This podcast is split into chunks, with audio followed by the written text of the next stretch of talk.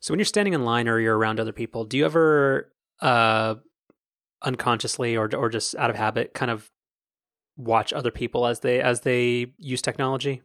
Oh, I do. I think I in particular pay attention to what type of technology they're using. And again, it feels weird to I, I don't like not not word, in a creepy way. Not in a creepy way. Yeah, but I also I don't like saying the word technology in that sense. But I like seeing what's in the wild and what people are using. Like you know, like when you see the unicorns, like when you see somebody with uh like a, a uh one of the new generation Blackberries, and you're just like what or a Windows phone.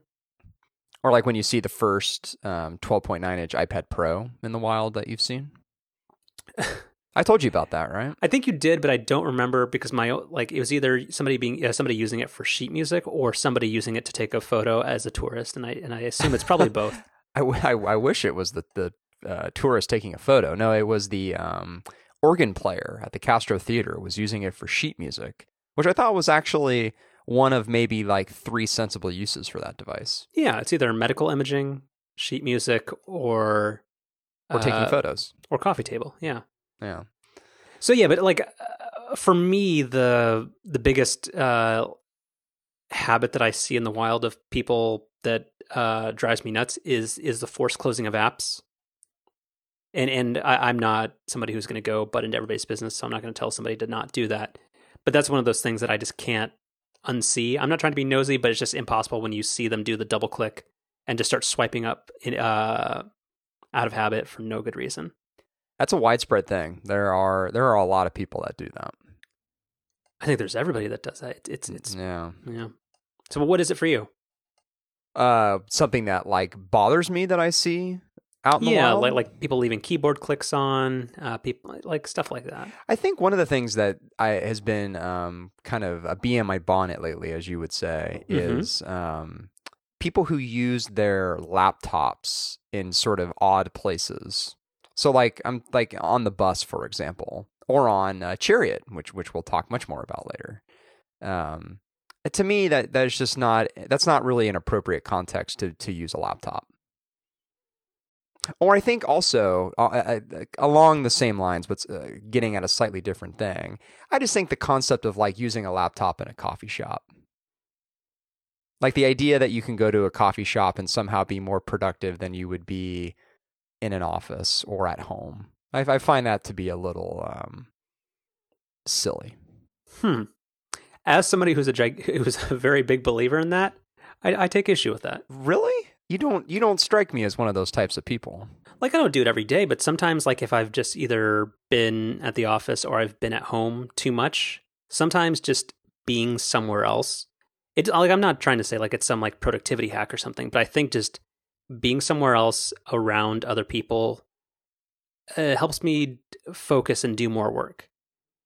Like I like being around other people kind of makes me feel self-conscious and guilty about being off task.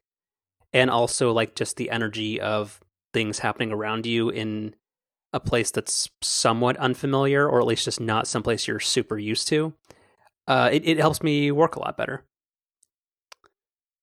Interesting. I, I guess I, I can relate to sort of the staying on task idea because that's how I feel a lot of times in the open concept seating arrangement I'm in at my office, where, you know, there's probably about 20 different people that can see my screen at any given time. Mhm. So, but I guess, you know, that's a little different because these are people that I, you know, work with. Whereas I'm not sure I'd feel quite that same way if it was like 20 strangers in a coffee shop. the thing is, I don't think that they're like anybody like judging me or anything. I think it's just that there's more. Since I'm not at home, I don't. I, I just feel like I have more. It feels like a less conducive environment to uh, just goofing off. Hmm. But yeah, I- Interesting. but I'm I'm a huge believer of that. even like I even like going back to college, like I was never I was never the type that would leave the apartment so that I could go work in the, like the library or something or like in our case in Santa Barbara like the UCen or somewhere. Like that just it wasn't I guess I would do it like if I was working in a group or something. I'm sure like you and I did that at some point, but Mhm. um if just just working alone like i wouldn't think to go into a public place and then somehow derive more productivity or focus or whatever out of that Yeah, I- I'll also disagree. I, ha- I have favorite libraries and I have favorite parks. So yeah, Huh. Okay. Interesting. a bit of a library connoisseur. Really? Even post college? Oh yeah, Okay. libraries are so nice. Oh yeah, and I don't um I don't disagree, but again, just another thing that I, I did not know about you. Sure.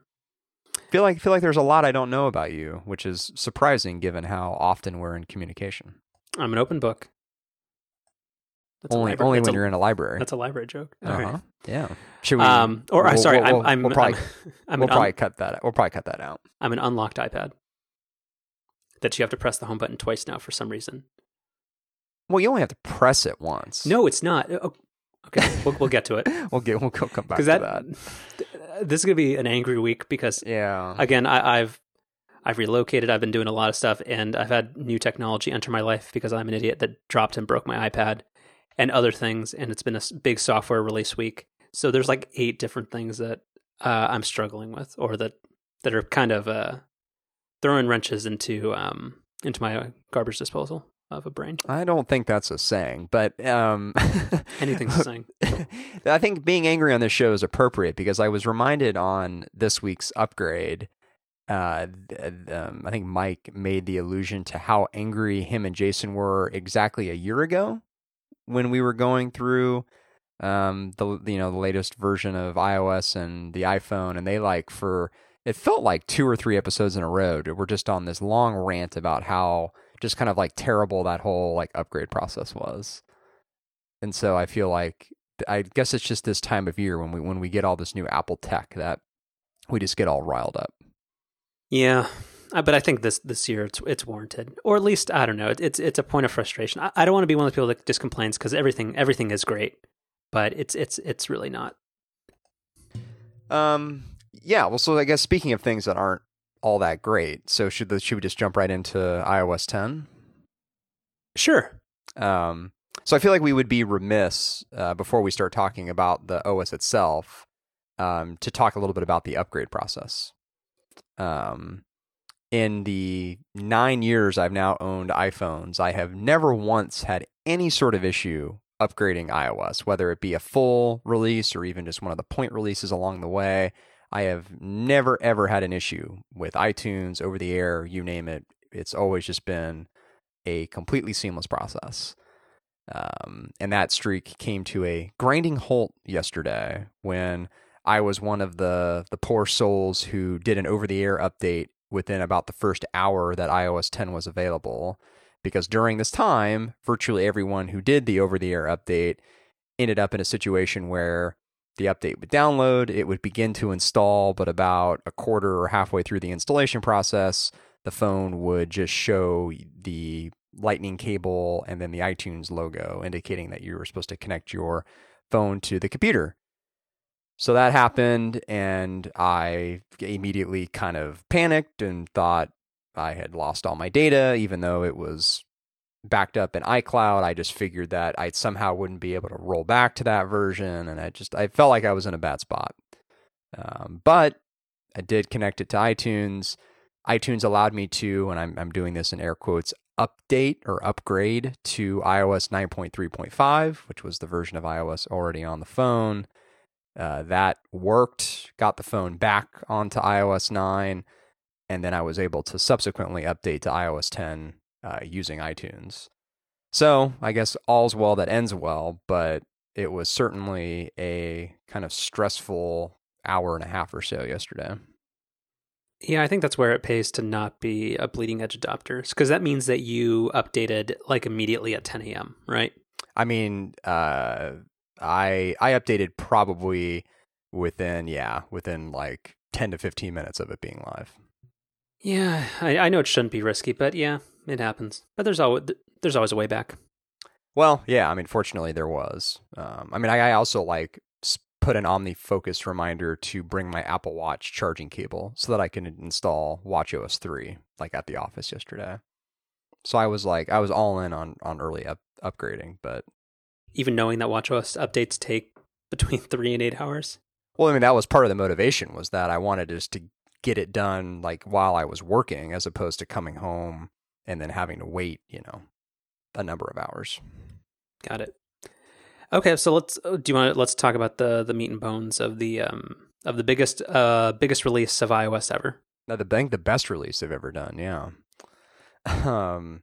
So I I don't know how if you felt this way, but I guess I really hadn't I hadn't used any of the public betas, and I hadn't really followed much of the stories if if there even were any about you know iOS 10 and WatchOS 3 over the summer. But I felt like when we got to yesterday and I actually installed both, I was like, I have completely forgotten what what both of these do, like what the new features are. Like I, I kind of knew like at a very high level, like I knew iOS 10 did a lot of weird stuff with messages, and I knew WatchOS 3 had the dock thing, but like beyond that, I like didn't really remember anything about either OS. Did you did you feel that way? I remembered some of it. Like I remember the uh, the home application was going to be a thing, and I remember they they uh, they broke Control Center, and like there was a whole lot of st- stuff that they were doing that was supposed to be different. So I remember a lot of stuff was going to change in it, and I did remember like Siri for apps or for App Store apps, and that they were going to do the um like they were going to millennialify messages. So like yeah, stuff was going to happen, but yeah, I, I don't think I don't think there were any um like groundbreaking features like some iOS releases were like, oh, this is gonna be the one where they they do away with Google Maps and it's gonna be in house, or th- this is the one that has Notification Center, or this is the one that has something. It was it was just kind of iterative iterative all the way around. So I think the the biggest surprise for me, and maybe this wasn't even something they talked about explicitly on stage, but um, the whole just way that you unlock and initially interact with your phone now. Um, you know, fortunately, Jason Snell had done a nice write up on six colors the morning, well, yesterday morning, shortly before iOS 10 came out, that I had just stumbled across before I installed the OS. And like, had I not, I, I would have been, I think, super confused that the the whole way that you like unlock your phone now is is different. Yeah, I don't remember that being a thing that they had mentioned. I know they were. I knew that the like list of notifications on your home screen were going to be more actionable and they were going to look like those like big bubble things rather than just a list of notifications. But I didn't remember them saying that they were going to break it in this way. so yeah, so what we're talking about here is, you know, since the introduction of Touch ID, the way that you have gotten to the the home screen of your iPhone is you've just, you know, rested your your finger, typically your thumb, on the Touch ID sensor you don't have to actually physically press down the home button and just by unlocking the phone with touch id it would automatically bring you to uh, the springboard or your, your home screen.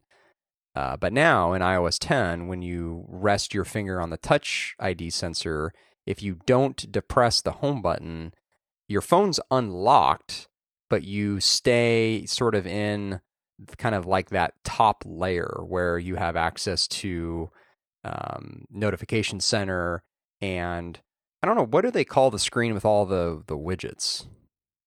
That used to just be another another tab in Notification Center, and apparently I don't think it has a separate name now. Yeah, okay. What I mean, whatever that screen is called. That's now in three different places, which is which is annoying and weird. Y- yeah. Um, but so then you know to close the thought here, so the way that you actually now go to the home screen is by pressing the home button. So it, it's sort of like a, I guess it could still be a one step process if you, you know, because you the Touch ID sensor works if you simply just press the home button. But you know, if you if you're used to just resting your finger on the home button, you now have to also remember to press the home button in order to get to the home screen. So I actually think like it's been an inconvenience these first couple of days, but I I actually do see why Apple made that change. Why did they make that change? Well, because I think with Touch ID now, like, you know, if let's say that you had a list of notifications and maybe you wanted to look at or address those notifications without going to your home screen, like Touch ID is has become so good that, you know, even just barely putting your finger on the home button, you would instantly be brought to your home screen and those, you know, those notifications would go into the background and you'd have to pull the drawer down to get back to them. So I think like the idea now, especially since notifications are a lot more interactive, is there are situations where you don't necessarily want to go to your you know home list of apps, and instead you just want to see your uh, notifications. but then press the home button with your fingernail. Uh, There's already a workaround for this. yeah, but I think that's a little clunky. oh, this is clunky. All right, so there seems to be no rhyme or reason why this works this way because again like uh, and i know this is probably just my own broken usage but the way that i unlock my phone is usually i will just press my finger on i will place my finger on the home button not click and then i will click and then it would always unlock just fine. Like or maybe 4% of the time it would uh, i would have to depress my finger again.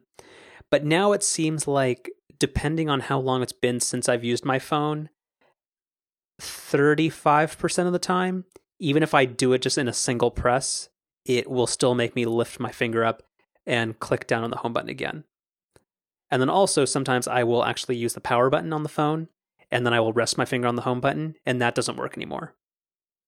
So I think that's the frustrating part because I, I don't see who wants this level of interaction from their phone before they unlock it because all of the things that you can accomplish there can be accomplished by swiping down once your phone's unlocked.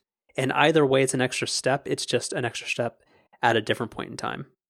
Well, I think what I think what Apple would it would be counting on is that with these richer notifications, there are going to be more situations where when people interact with their phone, all they need to do is interact with those notifications, and they, and they don't need to go beyond that. But none of that. But that doesn't stop being true if you access it from the notification center. Well, but let's say that you just want to access notifications and let's say that that becomes you know more often the thing that you want to do with this new you know workflow as you would say you don't ever even need to swipe down you simply just put your thumb on the home button and there you are so i mean i, am I'm playing devil's advocate here i mean i'm you know i, I that's I, I presume that's why the change was made but Okay. So I mean, I get that, but there's also keeping keeping it going on notification center. There the some other things for me that that confound me and confuse me and and, and are somewhat frustrating are that now if you pull down the notification center little shade at the top regardless of what you were doing previously it will always go to notifications it will not show you your list of like widgets or whatever those things were called which which is super annoying and also and i assume maybe they're like oh well if you're at the home screen you can swipe uh, left to right and then your your widgets are there but that doesn't help if you're inside of an app So- Right. Which, you know, I, I- think the reason that stands out more to you and I is because we're users of Launcher. So that's sort of which is also broken now Well, we can get yeah, we can get into that too. But I, I, I presume for a lot of people having notifications come up first is, is does actually make the most sense. But I think for but if they're if, us- if they're going to give priority on the home screen why do it in both places Well, I I mean it really um, I mean to continue using phrases that you use, I mean I think it's Apple kind of doubling down on this idea that interact or notifications are going to become much more of a primary way to interact with your phone. Anyway, whether I mean that's that might be misguided, I don't know, but I, I think that's the that's probably the theory. okay all right so what else is new Well, I mean, I guess we got to at least address the whole the whole messages thing because it like looking back at that event in June, it felt like that was the only thing they talked about. um and you know, I mean, it it's it's just as ridiculous in person as it was during the demo. Um outside of these first couple of days where it's kind of fun just to try all these different effects and things, like I I just can't ever see a situation where I'm ever going to legitimately use any of that stuff except maybe the balloons on somebody's birthday or something.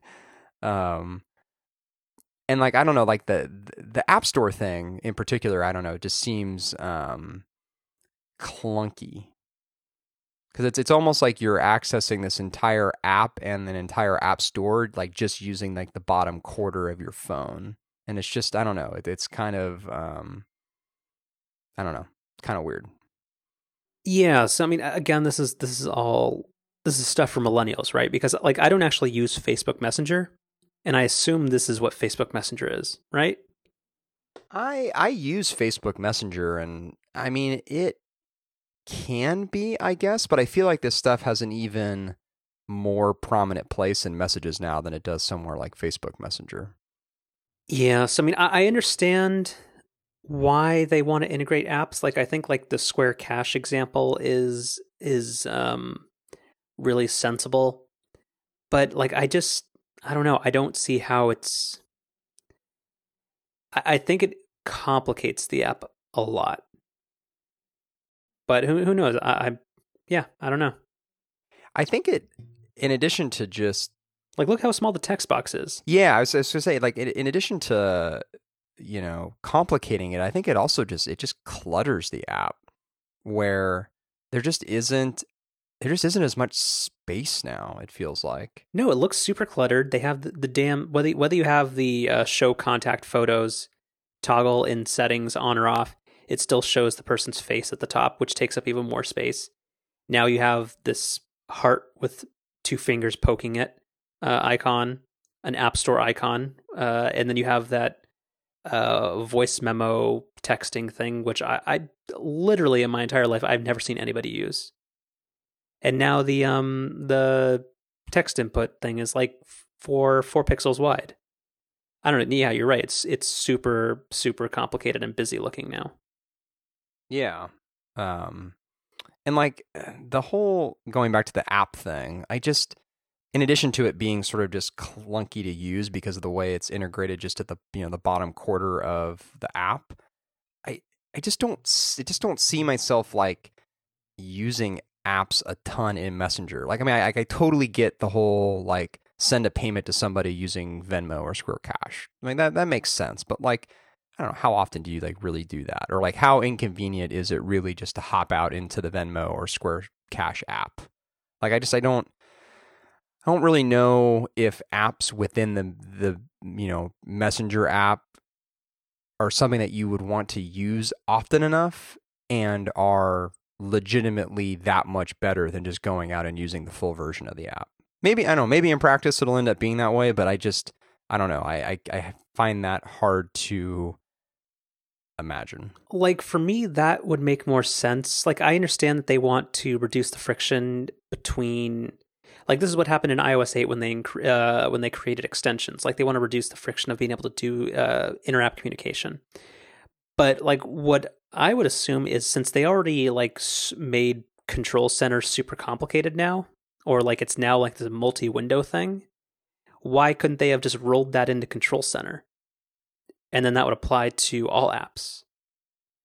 Know, it seems like they they siloed away a ton of functionality in iMessaging, which I mean that that would be like that this is not something that you can use like inside of Slack or Facebook Messenger or, or some of the other messaging apps that people use. So it's now siloed away in this one place. And it's complicated, which is uh, it's complicated a core feature of the phone. But again, I'm I we're probably just not the target audience. We need people that are five to ten years younger. I think I think we're going to find ourselves saying that more and more often. Mm-hmm. Mm-hmm. Mm-hmm. mm-hmm. uh, what's what's positive or God, is there anything? Um, no, seriously, like uh, just because I'm trying to think of actual. Well, actually, no. I will talk about like it's faster.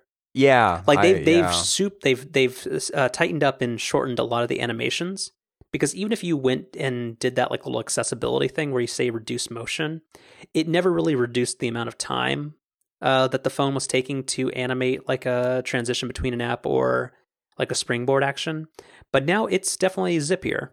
I'm not saying the OS is faster, but it's less waiting. I have noticed the same thing, and that that has been the one really positive thing.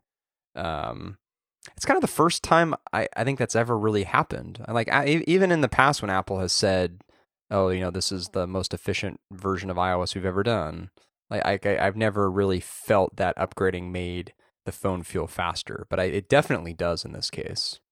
Yeah, and, and again, I'm not saying that the the phone itself is faster, but they yeah they it feels they, feels faster. Yeah, they scaled back the uh, un- unnecessary animations, and nothing has been lost. Right. Yeah, you still you still get a sense of motion in in context in spatial relationships and stuff, so it, it's fine. Um, I one thing one thing I noticed is um, like has has the phone app been updated at all since the original iPhone? Um, I, I feel I think, like I feel like when you're when you're in a phone call, that UI has been the same since iOS one, or like back back when it was Phone OS. Yeah, it's pretty much it. I mean, in iOS seven, they added the the damn contact photos thing. in the favorites list, and Which, Um, uh, which, oh, by the way, it's Yeah, okay. yeah. I, Yeah, get- I know. like, I, I got to get this out. So in iOS 9, they introduced the idea of having those bubbles um, in your list of conversations in the Messages app, which was annoying, but there was a setting to turn that off. So well, there still is. no harm, no foul. And there, that's that setting is still there. However, now in iOS 10, that same contact photo bubble appears at the top of your conversation when you go inside a specific conversation, which you know, a takes up a lot of space, kind of um, contributing to the convoluted nature of the app now. But two, like you know, unlike Apple stage demos, I don't have professionally taken photos of all of my contacts. And in many cases, just don't have a photo at all. You don't? I mean, for, you know, for you, I do. For, Do you? Yeah. I think it's synced from Facebook at some point. Oh. I'm like, I, I do not allow photos to be taken of me. Because that's, and that, that's the one saving grace to this is that there is the, like the Facebook integration where you, it downloads a bunch of pictures for you. Um, with your, you know, contacts who also have a Facebook profile that you're friends with. But, you know, I mean, there's, I would say that that only applies to maybe, I don't know, half of the contacts that I regularly communicate with, if that. So, you know, there's a lot of cases where, you know, I just look at somebody and it's- just their first initial and last initial in that in that area and like what e- even the photo I would argue doesn't really contribute much to the experience being inside, you know, a message chain, but particularly when it's just the person's initials, that really doesn't add anything. Yeah. And also, your picture, which is, I think, from 2007 or something, does not help anything at all. Uh d- does that also from uh the Facebook sync? I think I did that once. Uh, like I think I, I don't know if that was Microsoft Outlook or some or some app that did that like eight years ago. And now, yeah, all that stuff's super out of date. So are you are you, you saying the pho- the photo you have of me in, in my contacts page is not particularly flattering? No, you just I, I assume you've aged. I I don't think so. No, you look like you've. um. Yeah, so I mean that's an, like I don't. They keep doing all this stuff. Like who does that? Like because I I know certain people do like contact photos for some of their like their most clo- uh, their closest contacts, but even people who are kind of conscientious about doing that probably at most have that for like ten people of like their two to five hundred photos or contacts. So yeah, that that's annoying, and they keep they keep shoehorning that, and that just takes up more and more space.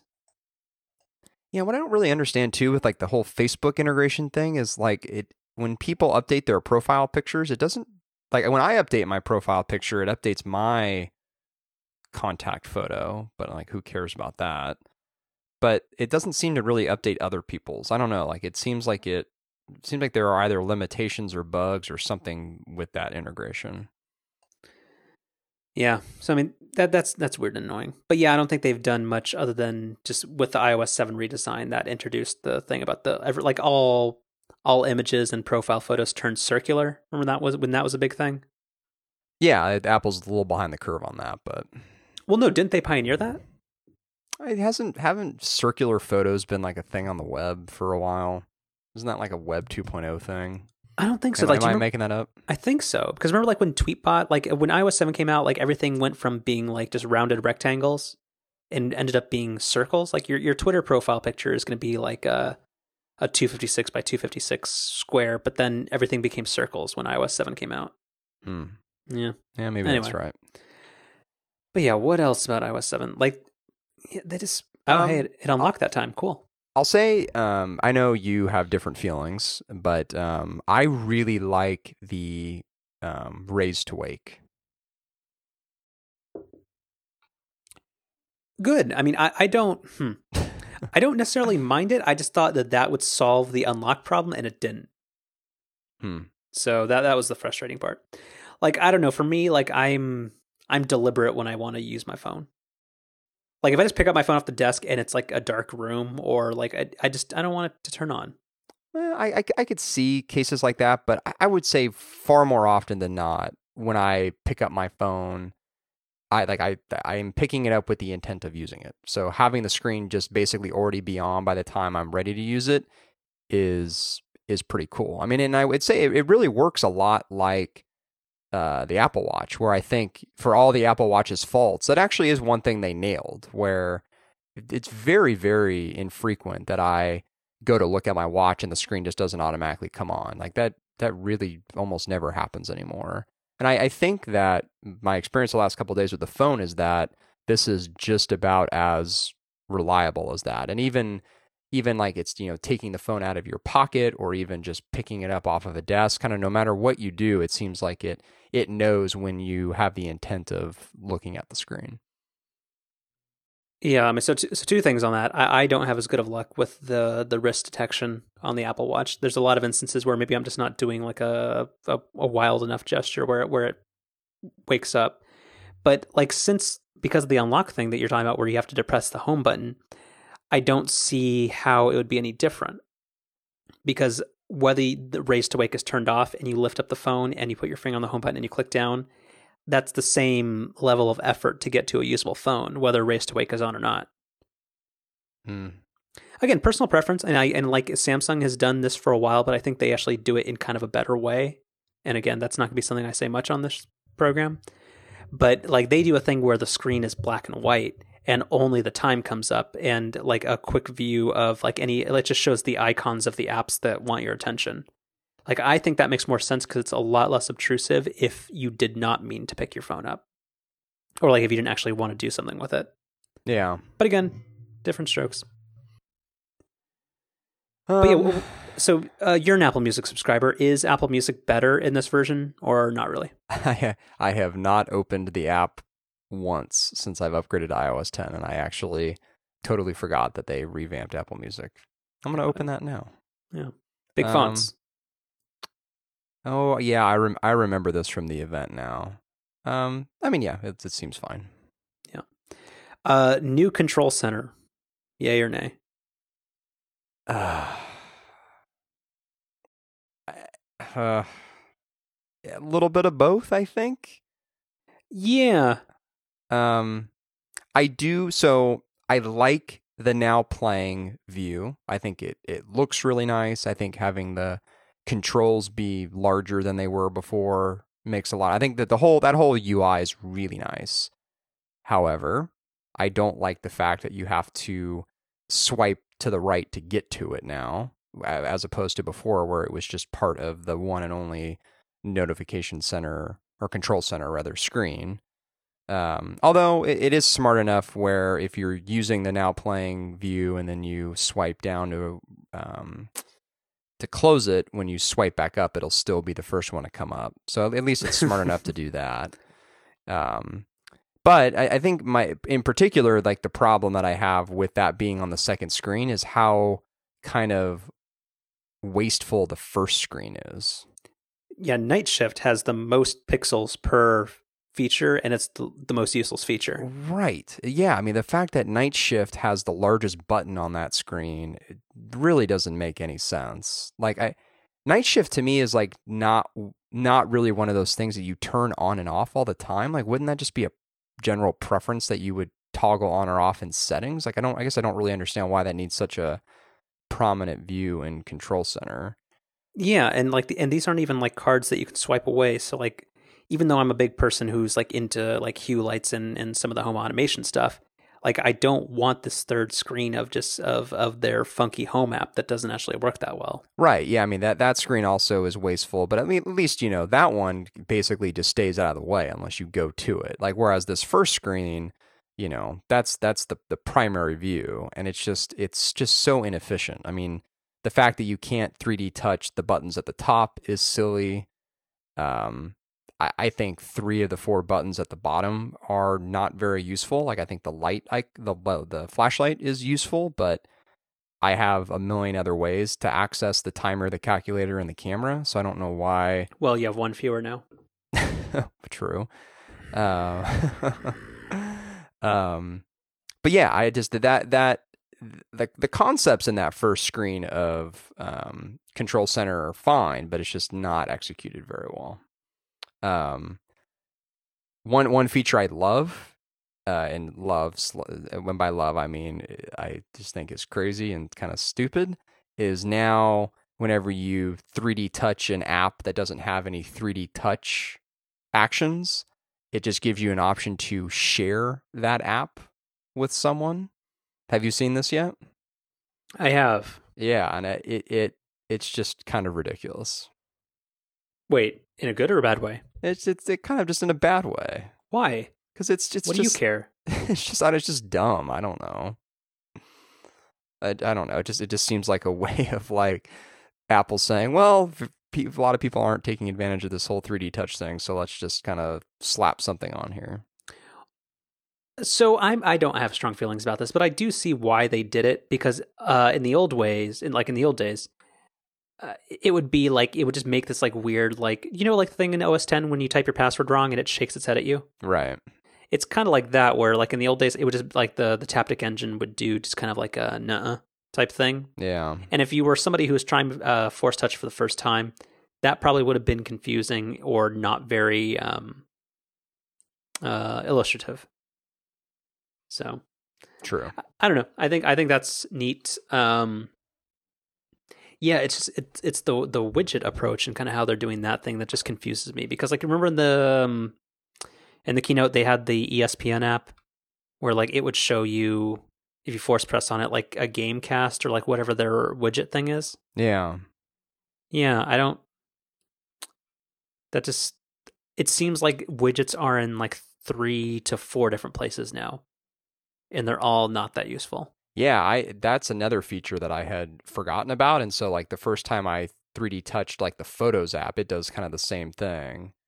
Um and its widget is kind of weird, but um it yeah, I don't know. It's um it's kind of a strange it's kind of a strange UI and yeah, it, it seems a little um redundant. Yeah. Um. All right. So we're we're getting in the weeds a little bit. So, what, are there any other uh, iOS 10 specific features that we want to address? Um hmm. No, I can't can't really can't really think of any. Yeah, I th- I think that's yeah, I think that's it for me. Um, I think now watch OS 3 we can be a lot more positive about. kind of. All right, go for it. Um, so like- like you alluded to earlier, and like we've experienced with previous WatchOS updates, took just forever. Took like I think about three hours for me between the download time and the installation time. Um, but at least it didn't uh, almost brick my watch, so you know it has that going for it. Um, I mean, yeah, in in, general, it, it's sort of. I think I think what a lot of people, including probably us, said at the you know during the event was this is this is what WatchOS one should have been, in in a lot of ways. I mean the the button, you know the the other button besides the digital crown now does something that you actually will use on a regular basis. Um, uh, complications actually work now. That's been great the last couple of days. Is all my third party complications actually stay perfectly in sync now? Like when I do something on my phone that would change the complication on my watch and vice versa, that's instantly happening now, which is great. Um, the the dock, which is what the that button does now, works as advertised. Um, there's still the you know the honey the honeycomb thing of apps, which uh, it it seems like is one of those things that they're eventually get rid of, but you really don't ever have to interact with that because of the dock now. Um, just th- through and through, it's it's just a a, really solid update. So I agree with I agree with some of that and and and less with other pieces. So couple things that I thought were interesting about this is that uh, first they disabled time travel by default, which is cool. Uh, they also disabled screenshots by default, which is an interesting choice. Oh, Uh, I, I- did, I didn't I didn't notice either of those things. Interesting. Yeah, like I, I was I was uh, enthused when I saw that it just uh, accidentally bumping the digital crown didn't put me into this weird mode that's totally not useful for anything. Right.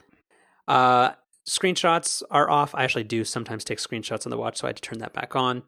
Uh, one of my favorite features is that before I get into the negative stuff, is that you can switch watch faces now with just kind of a, a, a deliberate swipe of of right to left or left to right. Yeah, that's Rather than that- that's really nice. But the problem I or the thing I don't like is that you can still force press on it. So like it's it's two ways to do the same thing. Well, but when you force press, you can also customize the current version of the watch face. So I mean, maybe that's Oh, all, maybe, yeah. maybe that maybe that's all you should be able to do. Yeah. Okay. I, I forgot that you'd ever have to like edit or customize it, but it it still shows the type of thing of like you can change this or like that's how you would um toggle between watch faces. But okay, that makes sense. Well, I, th- I think that's a compromise, though. I think when you force press, maybe the only thing it should bring up is, "Hey, customize the current face you're on." Yes. Yeah. Definitely. Uh, but for me, a couple of things. So I I enjoy the dock sort of, but for me, I uh in the past have used the now playing glance, uh, dozens of times per day, and now that that um the swipe up gesture has become just uh control center, which on the watch is not a useful feature. That's kind of a bummer because now um the now playing glance is not just always there because if I'm using the dock for something else, that means I have to swipe a, a, a random number of times to get back to it. And also, I don't like that when you go to the dock, it uh, depending on how quickly you swipe, it can move between like four apps at once. I just find that to be really imprecise and kind of annoying. See, I think I I completely disagree with the the now the way the now playing. Um, what do we call? We don't call them um, glances anymore. What do, what do we call these now? I think they're just called apps. Just apps. Um, I love the way it works now. Um, and my use case, I I- most of the time I'm using that now playing app. I guess we're calling it is when I'm running. And before, you know, you'd you'd be running, you'd you'd have the workout application running. You would have to double tap the digital crown to switch back to your watch face, assuming that was the last thing you accessed, which it usually would be. Then you'd have to kind of like awkwardly swipe up and then get to the now playing screen. Whereas now, when I'm running, I can tap the button, you know, swipe over if I need to to now playing, which is much easier than trying to swipe up and then just tap into the now playing uh, app. So I, I think it's a lot better. Yeah, I mean, different interpretations, but I, I, yeah, I think it would be fine if it wasn't for the fact that depending on how quickly it thinks you're swiping, that it moves between one single screen or like four screens. I don't know. I think that that lack of precision makes this uh, more frustrating to use than it, than it has to be. I guess I've, I've almost had, I'm, I'm doing this right now too. I, I guess I've had the opposite experience where I feel like the dock is maybe a little too sticky, like where swiping left or right sometimes doesn't actually go to the next app. No, I mean, I've, uh, uh, like, I find it just, I, I can swipe with what I think is not a lot of, um, a lot of like motion, and that moves between like four and six apps. And since like I, I, I whittled it down to kind of what I think are kind of just the core apps I would use. So I have uh, now playing, I have Hue Mote that controls my Hue lights, OmniFocus, the workout app, uh, stopwatch, and Due, and that's it. And I don't know, that just seems like it. I don't know. Whenever I want to pick the one I want, it's it's not as nice as I thought it would be. Hmm. Yeah, I, I, I have have not had have not had that experience. Yeah, but overall, I'm I'm very happy to see the um the friends circle banished because that always just I don't know. It just it just seemed it was one thing to have the friend circle, but it was a whole other thing to dedicate the only standalone button on the device to that. That was just, and, and to have no way to change it. That was crazy. Yeah, Um, but yeah, I, I, overall, I'm I'm really jazzed on WatchOS three. Um, and I I put in a, a pre order for the Watch Series two. So between that, between having a faster watch and having this new OS, I, I think the watch is really going to be, you know, like we said before, really probably where it should have been from the beginning. well, good. I do have one other complaint that I have to have to bring up. Uh, the timers app Oh, has gotten way, yeah. way, way, way worse. It has, yeah. I and here's the thing: I had such high hopes for it because I, I like the idea of what they're doing, but it has two key flaws, which is you can't customize the preset timers, and the custom uh, little button is way at the bottom. Yeah, Because I do commonly probably set only like timers for three or four specific durations, so this could have been awesome. but like I I don't like the ones that they have preset for me. Right. If if Who- you if you could have if you simply could have customized the the you know kind of preset ones, then it would be perfect. Yeah, who who sets a one minute timer? yeah. Ah, yeah. No, I, I, I I'm I'm exactly the same way. Where I we know I use it for like doing laundry, where you know, the timer is always the same, and it's not any of the preset times that are there. So So I would recommend uh, trying an app that I'm a huge, huge, huge fan of called Due, which will allow you to do what you want. I suppose that's appropriate for an app named Due. Yeah. Oh, actually, uh, there's my pick of the week. Okay, I'll get back to it. I don't know if that's already been a previous pick of the week, but I'm going to do it again. Um. All right. Uh. TVOS. We, we got to get out of this and do some interesting stuff. Uh. TVOS three. It's gray now. I, I have I have not even updated my Apple TV, so I'm not not the right person to ask about that. Yeah. Uh. So where where where do you want to go next? Because I, I, I feel like I've been complaining a lot, and I think the next thing on our uh little uh, list of potential things is very negative. Well, let's I mean let- let's just let's just get it all out there. So you you have purchased a, a new television set, um, and this is this is your first TV purchase in a long time, right? Yeah, so we're, we're going to talk about that with with why uh, blasted technology lasts so long now. But yeah, I, I finally replaced my aging Panasonic uh, G10 plasma. Uh, I'm very sad to see it go. Uh, with what I thought was a very nice uh, current generation Samsung uh, higher end LCD TV, and it's and I, and I hate it. It's it's the absolute worst. LCD has not gotten any better. It has all the same faults that it used to. I turned off some of the things that I thought would really bother me about it. Like, so I'm not looking at like everything's shot on a handy cam, like the motion, Oh yeah, That's- gotta, that's gotta turn that off right away. but like so many other things are frustrating about it. And, and, and I just, I'm bummed because Plasma's dead and I don't have any other alternatives because I'm not going to be somebody who spends $3,000 on an OLED TV that has a lot of problems because OLED is not fully baked yet. But yeah, I, I'm I'm just I'm just bummed that there's no better option. So off the air, you mentioned to me the backlight bleeding issue, which you know I I think that's sort of just that's just a thing. Like the, I think not. I think I think every TV and every monitor for that matter has backlight bleeding. It's just It's some have totally less than others. my Mac my MacBook Pro doesn't, my iMac doesn't, my work monitor doesn't, my Plasma doesn't, my car doesn't. Like I don't know, like eh, I, I don't accept that.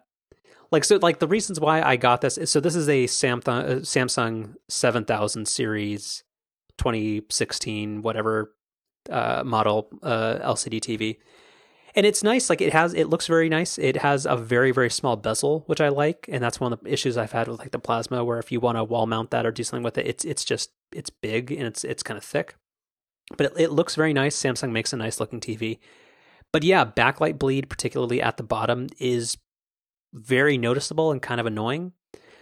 On top of a whole lot of other things, like uh, the viewing angles on LCDs are still terrible.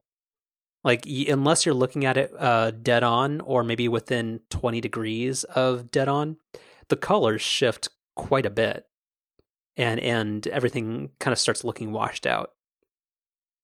Is that your experience? Well, I I guess I always just look at my TV straight on. Like viewing angles for me are just aren't really a thing.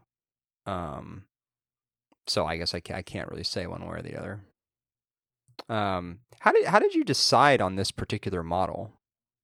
So I went I went to to your Best Buys or to to Best Buy and it's it looked nice like so it was a recommendation from the Wirecutter that was their 2015 pick and then their 2016 pick they were in like the middle of updating their review guide and their 2016 pick was a Vizio which thumbs down to that and also it was it only came in like I think like 55 inches or bigger and with the space I have 55 inches would have been okay but 49 makes more sense.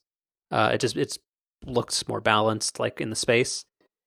Uh, so yeah, so it was a Wirecutter pick where it started, and then I also checked it out in a Best Buy, and it looked nice. But again, a Best Buy or like a showroom environment is not the the best place to see where your actual TV is going to be in real world use because they they jack up the brightness and contrast on everything so that it looks good under fluorescent lights and it's it's just not an accurate representation of what you're going to see at home. Yeah. Well, I guess the, one of the reasons I was asking was because I think like so the Wirecutter's recommendation was the 2015 model, right? And it, it it seems like TVs can change significantly sometimes for the worse year over year. So Yeah, I don't think that's it. Like mm, because I like because the thing is a whole bunch of them have backlight bleed. Like that is something I noticed at at the Best Buy. well, that, and and that's that's what I was telling you, which is I I mean I think that's just kind of a because like when you mentioned it uh this morning or yesterday morning whenever you had initially told me about it i specifically looked for it on my tv and it's like especially when you turn the tv on and it's just the samsung logo and it's otherwise just a black screen like yeah i mean there's totally backlight bleed but i guess just in day-to-day use i just this just isn't something i notice Yeah. The one thing I will say about this is that, uh, and this is something I wasn't expecting from a Samsung TV, is it does not have a Samsung boot up logo, and it turns on insanely fast.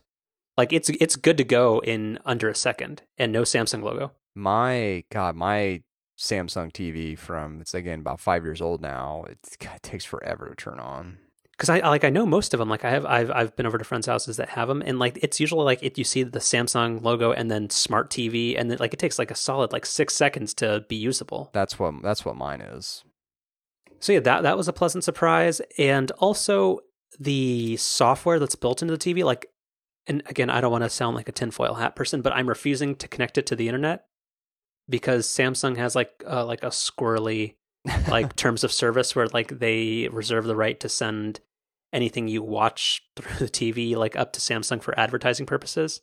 interesting So since I have an Apple TV and a Roamio, um, I, I I'm actively not connecting it to the internet. didn't didn't vizio have something like that come up too where their their t's and c's were kind of They do. That's another reason why I don't like them. yeah um but but yeah so uh, like the, the software is surprisingly sensible? Like it um the tv can control your apple tv which is interesting. How what? So do me a favor like i i haven't looked up a picture of this but look up uh, a, re- a picture of the remote for the samsung 7000 series.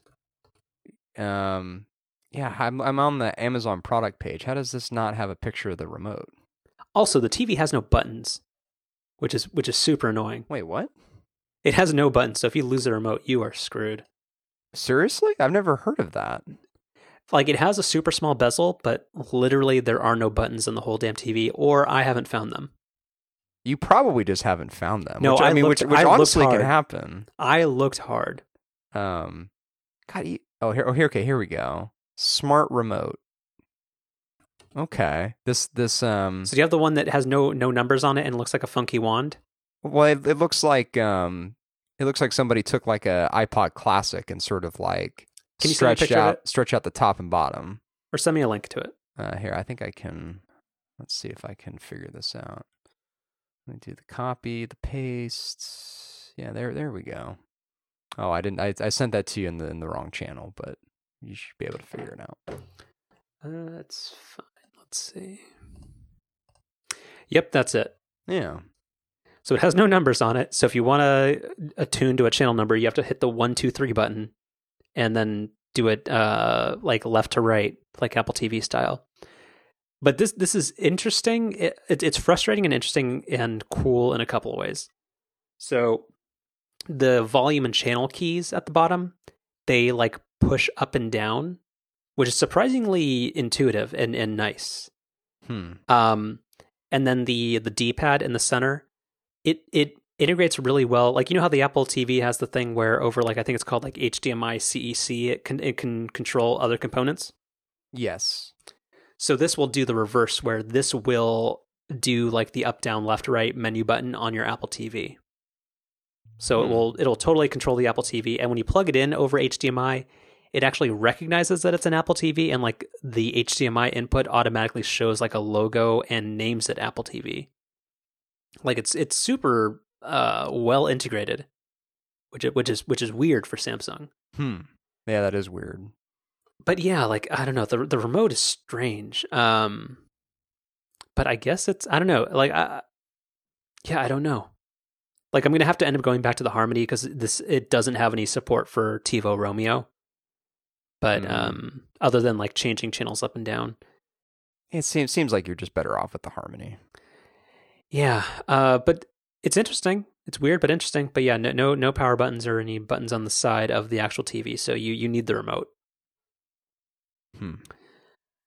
Uh, but other than that, yeah, uh, the viewing angles are not good. It's it's just it's a downgrade all around from from the plasma, and I'm I'm just bummed out about that. Oh, and the the last thing I was going to complain about is that uh, like the black levels, like one of the big selling points of this allegedly was supposed to it has super great black levels, and it kind of does, but it does it accomplishes this by cheating, in the sense that it will dim the the backlight severely just to get it dimmer and it does that dynamically depending on like the content on screen Hmm. so like if you have a dark scene in a movie or like if i'm changing channels with the tivo and and it goes the screen goes black for a minute you can tell that everything uh, like the backlight is being scaled down like automatically to make the black levels appear better It Actually, seems like that would be kind of weird. Because like, is is the TV like physically is like like can you tell it's getting dimmer? mm-hmm. Huh. it does it really fast so it's it's like it's not jarring right. but I can tell that that's what it's doing. And I don't know, as a picky person, that I, I don't like that. yeah. You can turn it off, but then the black levels are uh, just as bad as any other LCD. Hmm. So yeah, twenty in, in 2018, O- OLEDs will be fully baked, Yeah. and I can replace this. Um. Have you have you tried any 4K content on it? I have not. Yeah. That's I don't know if I have any- I still have not even. I don't think ever seen 4K video in person on a 4K screen. Well, actually, yes, I have. I I, I plugged in my MacBook Pro to it, Hmm. and the resolution it, it looked great. Yeah. Yeah, but I don't have any like native 4K video content. Well, you could you could temporarily subscribe to like the higher tier Netflix and try that. But Apple TV doesn't support 4K. D- But oh, and you don't. I mean, I assume that the TV itself has a Netflix app that's probably 4K, but you don't Yeah. want to. You don't want to connect that. Does that sound me? Does that make me sound really paranoid? uh, not really. No, I get. I get it. I don't Yeah. think. I don't think that would bother me necessarily, but I, I, I respect that it bothers you. Yeah. Um, does Roamio support 4K? I, I somehow think, think it the, kind um, of does. I think no. I think that new Roamio Pro they announced does. Or no, the the, Roamio the Bolt. I'm sorry, the Bolt. The Bolt does. No, I don't Oh, think the- the, I don't think the Roamio does. I think the Dang. Bolt. The Bolt does. yeah. And which which now you can buy now that it's not in the uh, now that it's in a you know reasonable color. It's still not in a reasonable shape. No, no, that's true. Do you remember? Do you remember the Boxy box that I bought? I do, yeah. Yeah. Well, I I do kind of miss weirdly shaped electronics, but I don't think your DVR should be one of them. No, it really shouldn't. Not that I'm Uh, bitter. Yeah, it's it's unstackable, or at least it, it it has to be the king of the heap. Yeah. Now that I'm getting ready to like do a new like home theater setup, I gotta figure out where to put that damn thing. Oh, you gotta un- you gotta disassemble Besta. That's gonna be a that's gonna be a pain in the ass to do, Yeah, I, I haven't really thought about that yet. and that's not gonna reassemble the same way. Well, Best Besta's not getting reused. Aw. Yeah, Best Besta has um, reached the end of its useful life. The best of its years. Um, oh boy. Pretty good. Yep. Um, what was I gonna say? Well, but you you've got that West Elm money, so you're fine. yeah, that's right. Yeah. Oh, we could talk about internet mattresses too. Um, Oh yeah. Oh, I'm I'm so interested in hearing that. dude, God, this. So let let's get what now. And I want, I'm sorry. I apologize for everybody who uh, listens to this show for you because this is gonna be. Um, I'm just talking about myself the whole time, but Yeah. No, I think I think that's actually what the people come for. Uh, but like uh, let's let's talk about how long technology lasts because uh, during this relocation i've noticed that everything i own is super old like my my mac mini my airport extreme my plasma tv my logitech harmony literally all of these things are from 2008 and 2009 meaning i've had pe- like core pieces of technology in kind of my setup that have outlived the Obama administration. like and I just I don't know. I I don't know what that means in the sense like that things last a really long time now or at least like they don't get obsoleted as fast as I thought they would. And like things don't break as much. So I don't know if that just means I've lost my edge as like as like a consumer. Um but yeah, like so much stuff that I own is super old. Like the only things that are new are my phone, my iMac, and my laptop, and now this TV. But otherwise, a lot of stuff is is literally like kind of like I did like from when I moved out of college. Well, I, think my response to you now is the same as it was a couple of days ago when we talked about this off the air, which is I, I think that's just part of becoming a more mature and fiscally responsible adult. No, but old me has been dead and gone for a long time. Well, but like, but now now it, it it's because that's happened over the course of years. You know, we we've built up enough time now where there's there's now enough time to look back on and realize, oh, this stuff is old. Like you you couldn't you couldn't have done that two years into your new self, but you can do it. You know, a number of years down the road now. But a couple things with that, like, hmm, I don't know, but like, but old like old Ryan's not dead. Like you, you still have you still. Uh, no, I think I know. Like you, I, you still have a gaming PC and you bought your Oculus and all that kind of stuff. Like you, you cycle through things pretty quickly. Uh, yeah. I mean, well, but that's that's sort of that's sort of been the only thing I've done recently.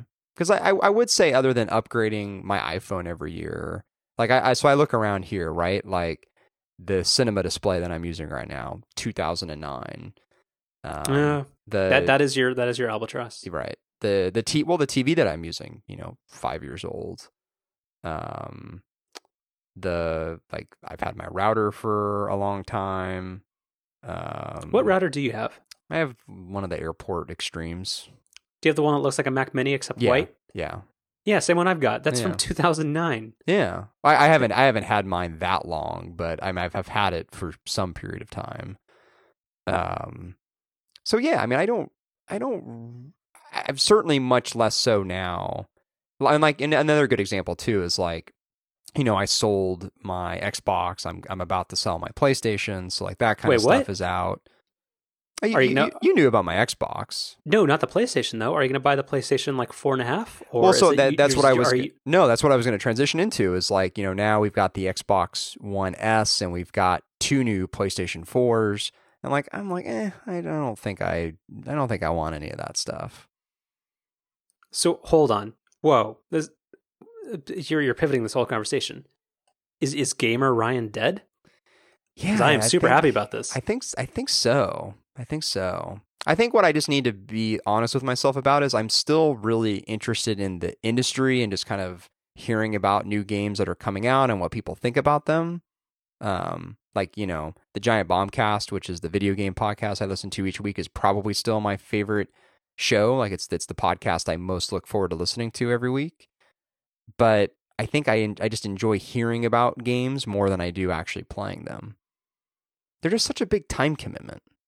Whereas i feel like i can listen to somebody talk about playing a game for 15 minutes and be like oh okay yeah i get the general gist of what that would be.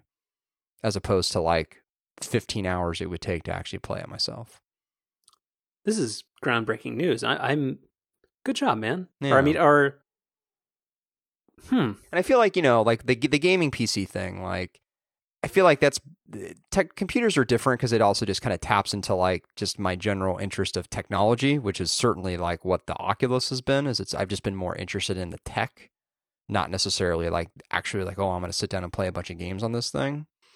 So yeah, I don't know.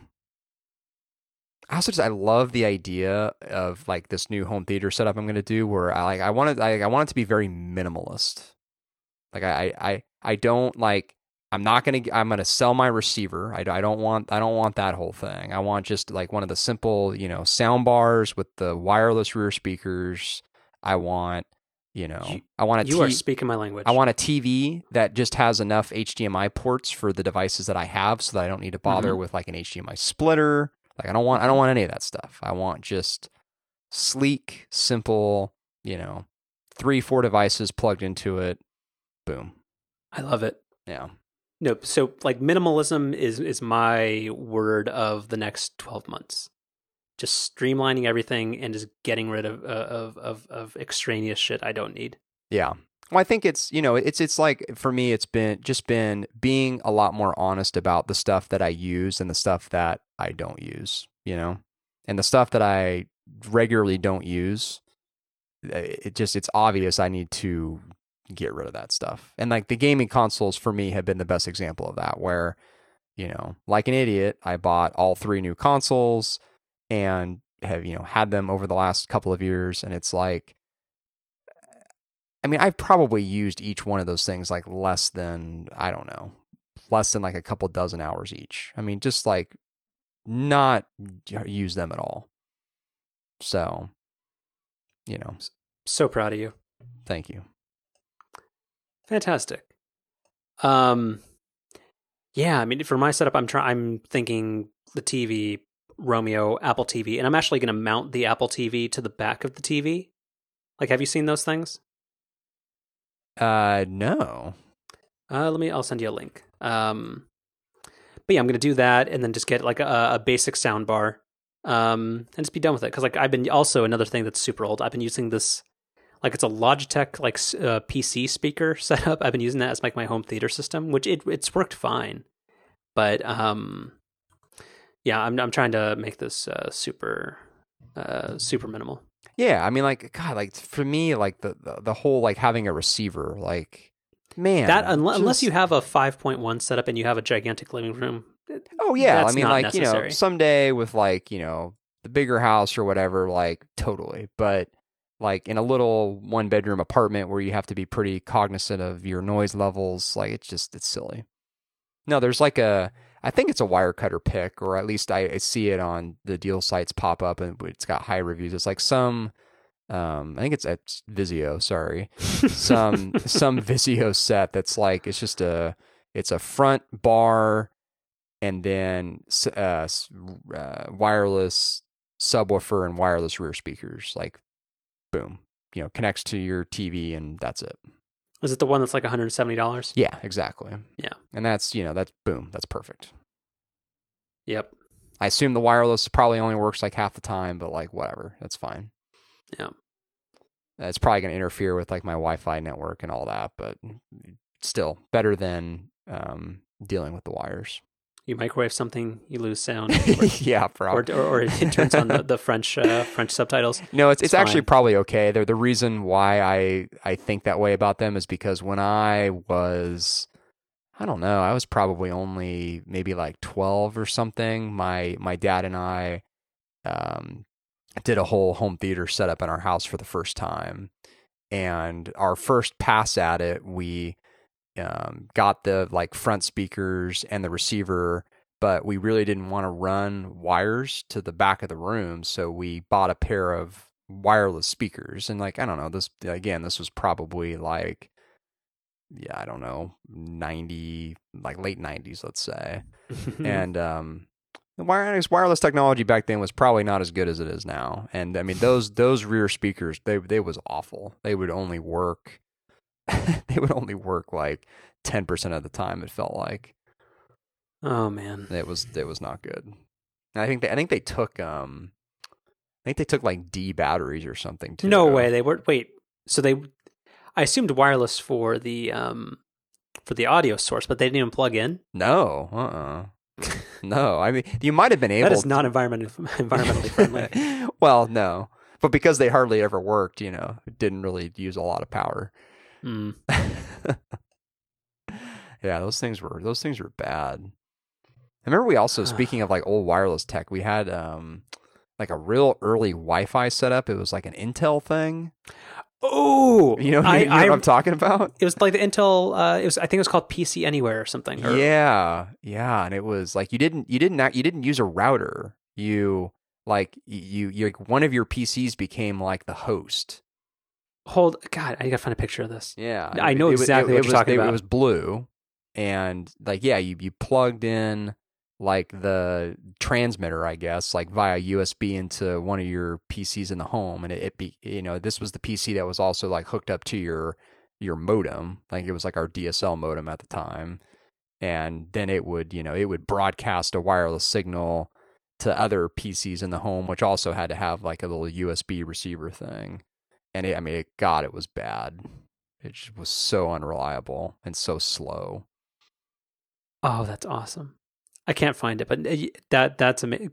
Congratulations on being a super early adopter. That's, yeah, no, we yeah we were we were pretty early with um we were pretty early with high you know air quotes high speed internet. Um, you know we had a Cox at home? like a hundred or two hundred k down DSL connection pretty early on. That God, I mean, I'll talk about unreliable. That thing was down all the time. Um, Was that on Pac Bell? no, no, it was it was some um it was some like no name DSL provider that I like I think I had found somewhere and like somehow convinced my parents that that was going to be a good idea. I think because they were so tired of my sister and I hogging up the phone line. Mhm.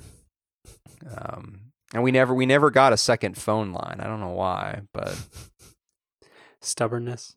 man, you you realize you realize how old we sound even now. No, let- no, let that's that's like, the thing. Again, I, I'm complaining about having an eight year old router, and God, seriously, we cannot underestimate or we cannot overstate. like this, this is why we don't understand Apple messages in iOS 10 because we're too damn old. like think I mean think about like I actually did this the other day where I, I did a speed test using my AT&T LTE connection. Mhm. I was getting like 40 megs down. I'm Mhm. like I'm like this is this is on my my little mobile phone on like on a data like a wireless data network. Yeah, I'm getting these crazy fast speeds. It's I don't know, it's just kind of kind of amazing. yeah, yeah. Won't be long now. Oh man. Um We've seen the best of our days. yeah. Um, All right, so I, I can't wait any longer. We just we got to jump into this. I, I need to know about your your Casper mattress experience. So after the probably literally hundreds of ads you've heard from them, you you finally caved and and got one of these things. hmm So I, I I need to know how it is. it's fine. Hmm. Because here's the thing. So I was thinking of like how to talk about it, and and I don't know how because the thing is like, so for example, like with the TV, I know what I'm looking for. Does that make sense? Right. Like I'm picky in in several ways because I know about the technology, and I'm like I'm very perceptive to like the, the things that make things different. So like black levels and viewing angles and all that stuff. Like I, I'm super in tune to that, and I uh, that's what kind of makes or breaks something for me. But a mattress, honestly, I have no idea. Like even if I, let's say Casper and all these all these internet mattresses didn't actually exist, and I went into, I'm still I, know, I still feel like I'm new to the Bay Area, so I don't know who the mattress people are here. like 'cause I just remember the TV ads from being, being a kid in in Southern California, but I think there's something called Sleep Train. Maybe I would go into a Sleep Train store, and I I just I don't I have no idea how I'd be able to tell a good mattress from a bad mattress whether I'm spending five hundred, a thousand, or three thousand dollars. right. So to be honest, I don't know. But I mean, the Casper mattress came in four days. Like I, I remember. So first off, I ordered a uh, Leesa mattress because that's what the Sweet Home told me to buy. But then um, uh, I canceled that order because I saw another picture of a corgi on a Casper mattress, and uh, also American Express had a, a seventy-five dollar off promo thing. Anyway, that one came a lot sooner, so it it came uh, four days later, and it again the mattress it, it's fine. It was packed in a really small box that came through UPS. I unpacked it. It was ready to go in like all of three minutes. I gave it a couple hours to kind of air out and get its like original shape, and it's fine. It's comfortable. I'm sleeping fine. I don't. My back doesn't hurt. My back doesn't feel great, but again, both of those can be chalked up to just being old. Um, you, you can never quite know anymore. right. Uh, but no, it's fine. Yeah, I mean, so the so West Elm now has like a Casper demo station which Mhm. um, the lady friend and I have tried a couple of times um, the, over the last couple of weeks. And yeah, I mean, it's it seems fine. Like it seems like it's comfortable, but uh, yeah, I mean, what do you what are you going to learn by laying on a mattress for 15 seconds? So that is that is the thing where the 100-day return policy for me does matter a ton. Right. Where it feels very risk-free. Like I don't think I'm going to return it. Like I think it's fine because here's the thing: I have no idea if anything else will be any better. Like it's not uncomfortable. And do you do you do you really want to go through the shame of having to call them and having guys come and take take away this mattress? Like I got to get the airbed out um, until my other internet mattress comes in. Um, yeah, so I mean, it's it's it's fine. I'm sure it's I'm sure it's it's totally fine. Um, uh, with like the old mattress that I had and like the pillow top thing, like I actually found the um, whatever the like the comfort foam pillow thing. I actually always found that too mushy, so I, I wasn't a fan of that.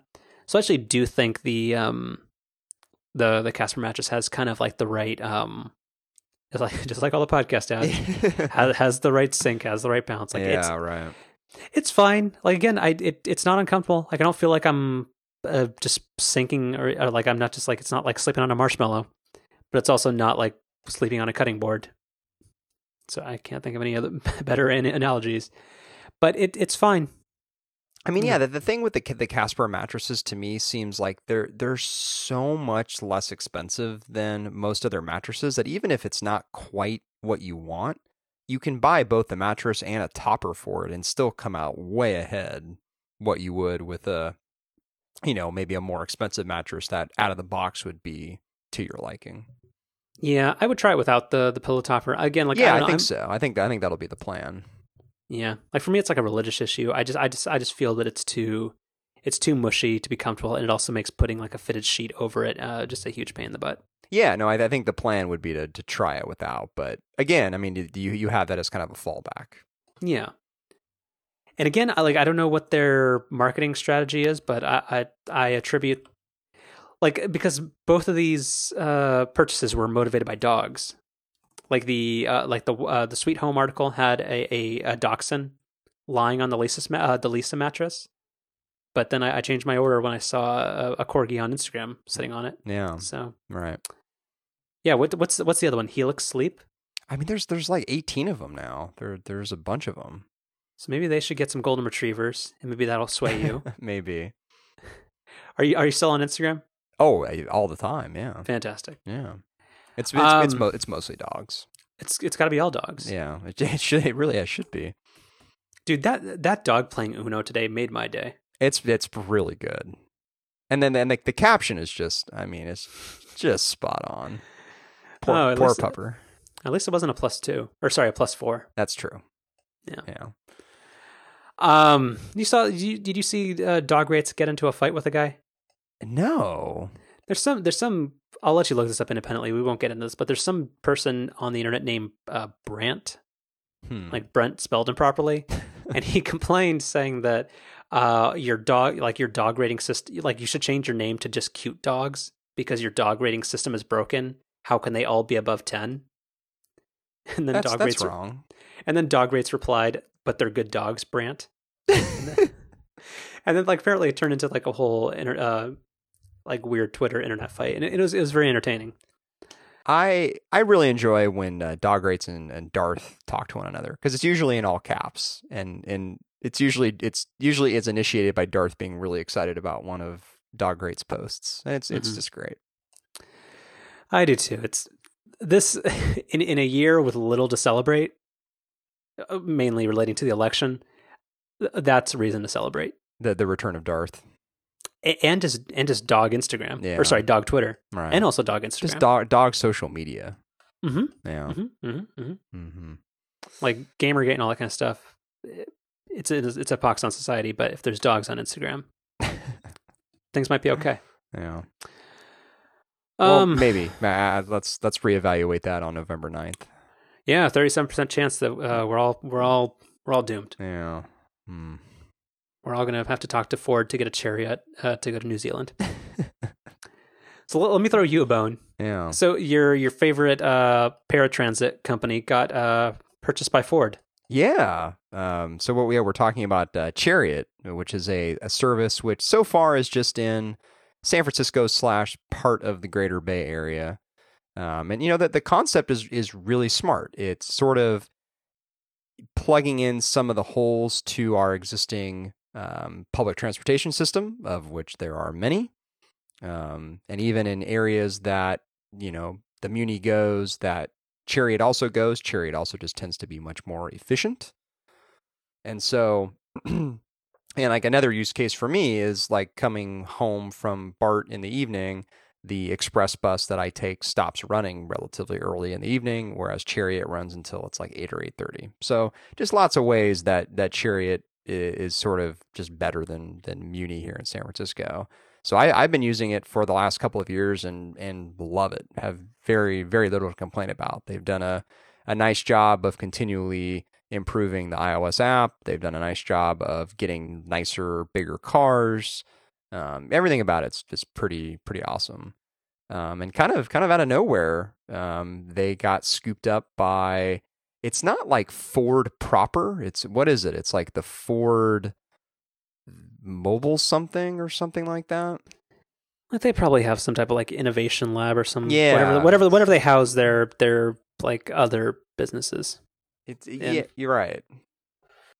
Some, something like that. Um, but you know the the the press release announcing um, the agreement, um, you know, indicates that Chariot's not really going to change. If anything, you know, the deal is all about improving the existing service and expanding it to other areas, which to me makes all the sense in the world. Um, but uh, I guess yeah, I guess we'll we'll see. What's a Ford GoBike? I don't know. I, I saw that was part of it um, part of it too. Um, but yeah, yeah so it's know. part of Ford Smart Mobility and Smart Ford, Ford City Solutions. Yeah, that's that's what it is. Um, hmm. Yeah. Interesting. Cool. Good for you. Uh, yeah, I saw. Yeah, uh, a chariot up in Marin as well. I like they've been everywhere. I saw them in in Emeryville like a month ago, and yeah, they're yeah, they're great, and they you know they also have a uh, charter service where you can just rent them on the weekend. And we we did that with some friends uh, going wine tasting in Sonoma a couple months ago. It was great. It was like half the price of like what it would cost for any other sort of transportation like that. The driver was incredibly nice. Uh, I mean, the whole thing was it was awesome. They're they're good, company. Yeah, I mean, uh, I have I have other concerns about just kind of like does this help solve everything like because this is diverting this type of stuff diverts money from like traditional public transit but eh, we're, we're not going to solve that well i just you know it, it, to me it falls into not exactly the same storyline but something similar to like the whole cab and uber thing where it's you know if the existing system wasn't so crummy there wouldn't be a demand for these alternative services. But this only solves it for upper middle class people. But Char- but so Char- the Chariot, same shitty but, system but, exists for everybody else. But Chariot is not expensive. It's it. It's but it, it doesn't go to the places that everybody else needs it. It only goes along the uh, no, high income routes. No, no, no, that's not it true. Does. Look, look at no. Take take a look after the show at Chariot's website. They show all the routes they have. It's pretty extensive. None of this goes out to uh, the uh, the Sunset District. Oh, I don't think this I don't is, think that's true. No, I'm looking at it right here. Really? The entire Sunset is not covered. Like, yeah, not like most but, but, their, but their coverage area is not just well. I mean, shit. All of San Francisco is the Richie area now, but um, I don't know. This this is this does not cover a large part of the city. But anyway, well, I don't know. One, one, one could argue Muni doesn't either. No, it totally does. In a really crappy way. But it still gets people who. Anyway, different topic. Yeah. Yeah. Still takes people in the sunset like an hour to get downtown. It takes driving, it takes an hour. well, yeah, that's probably true. Again, complicated. Yeah. Again, we're gonna we're gonna have self driving everything very soon. Yeah, yeah, yeah. All right, we're running long. So, actually, do you want to talk about Uber's self driving thing in Pittsburgh real quick? I guess. Um, you know, This is exciting. I think I think so. Yeah, I mean, I think it is. I think this particular iteration feels maybe a little publicity stunt ish, but but That's yeah, no, I mean be. it's it's it's trending in the right way. Yeah, like uh, uh, I am not their biggest fan at all, but anybody who is advancing the cause of self-driving cars as a way to solve transportation for people is is fantastic. Like my all of my qualms and, and complaints about Uber are based on their labor practices and a whole bunch of other things and operating in like this legal gray area. But it seems like their self-driving car thing is totally like above board and they're advancing technology in a great way. They're they're pioneering this field and they're I don't know. It just seems really, really cool. Si saw a couple of videos of it were, like in action. It's it's just incredibly neat, and I can't wait. Doesn't it seem like self-driving cars actually like just kind of came out of nowhere in a way, where like just No. they were Nope. no? Like again, do, do what was our? Did, didn't we have like a self-driving car episode like 20, uh, 20 episodes ago? Uh, but I but I mean coming out of nowhere like I mean just in the last like 2 years or so. It's sort of just like, oh, like this is this is just sort of like a thing now.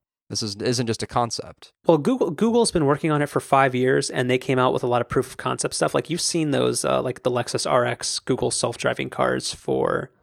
They've been on the road to the Bay Area for like at least three and a half years in the public. So I think that when people saw that and how well that they're able to do with lidar technology and that kind of stuff, and, and their in-house mapping stuff, that it could be a reality, and I think that spurred everybody else to do it.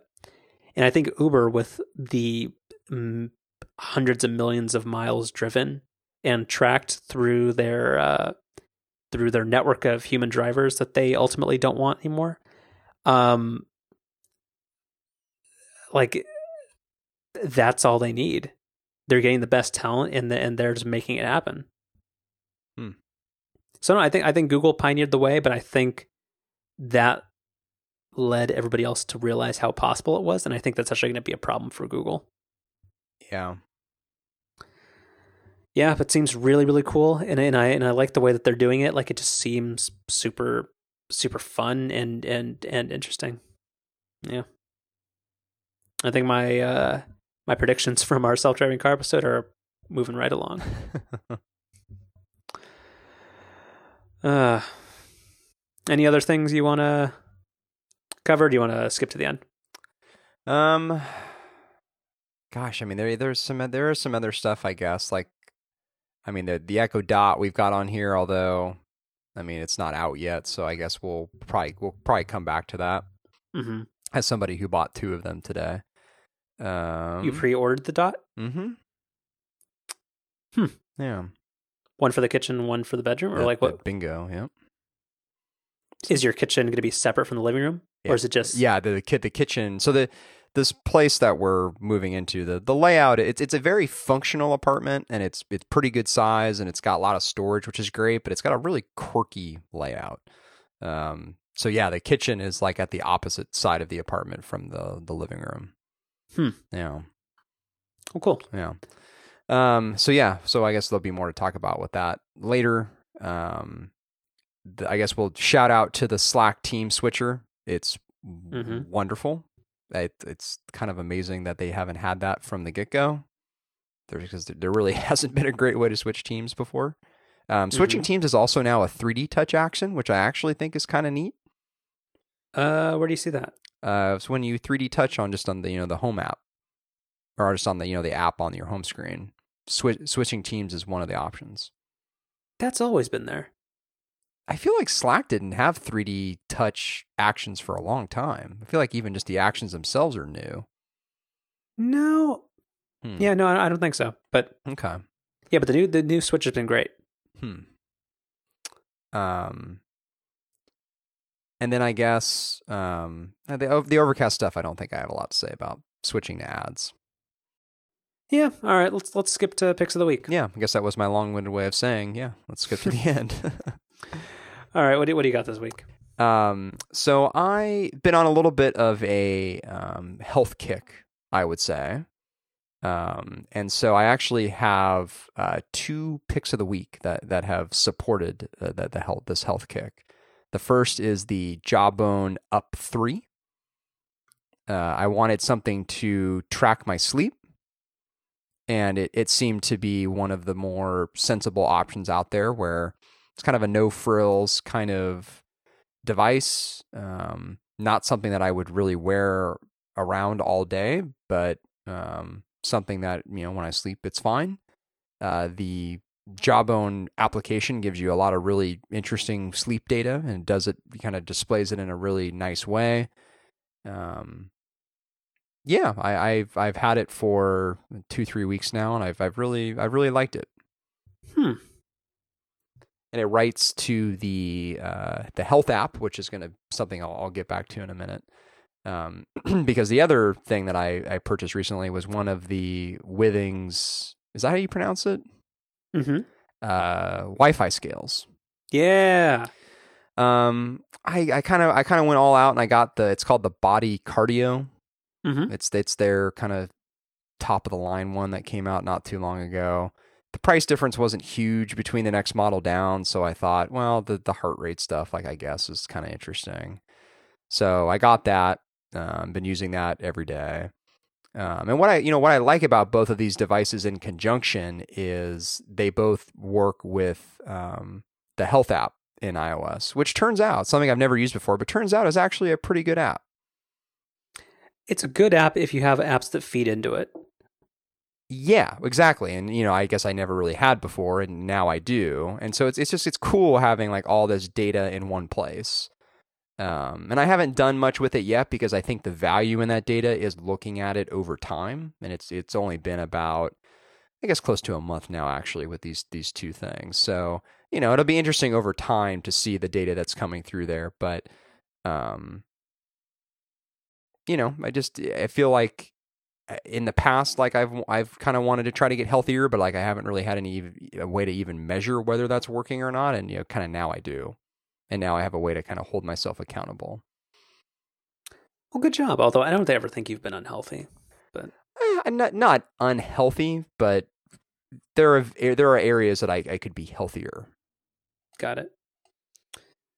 Well, good. Yeah. I mean, I I I've loved my scale, and I'm glad you're glad you, glad you're giving it a shot. Uh, what's um, so the cardio model that just it just measures heart rate.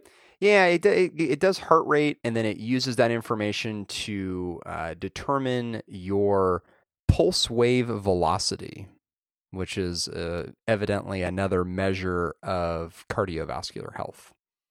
Got it. So, um, I don't don't know if that's if, you know I don't know how much stock to put into that, but um, you know, whatever.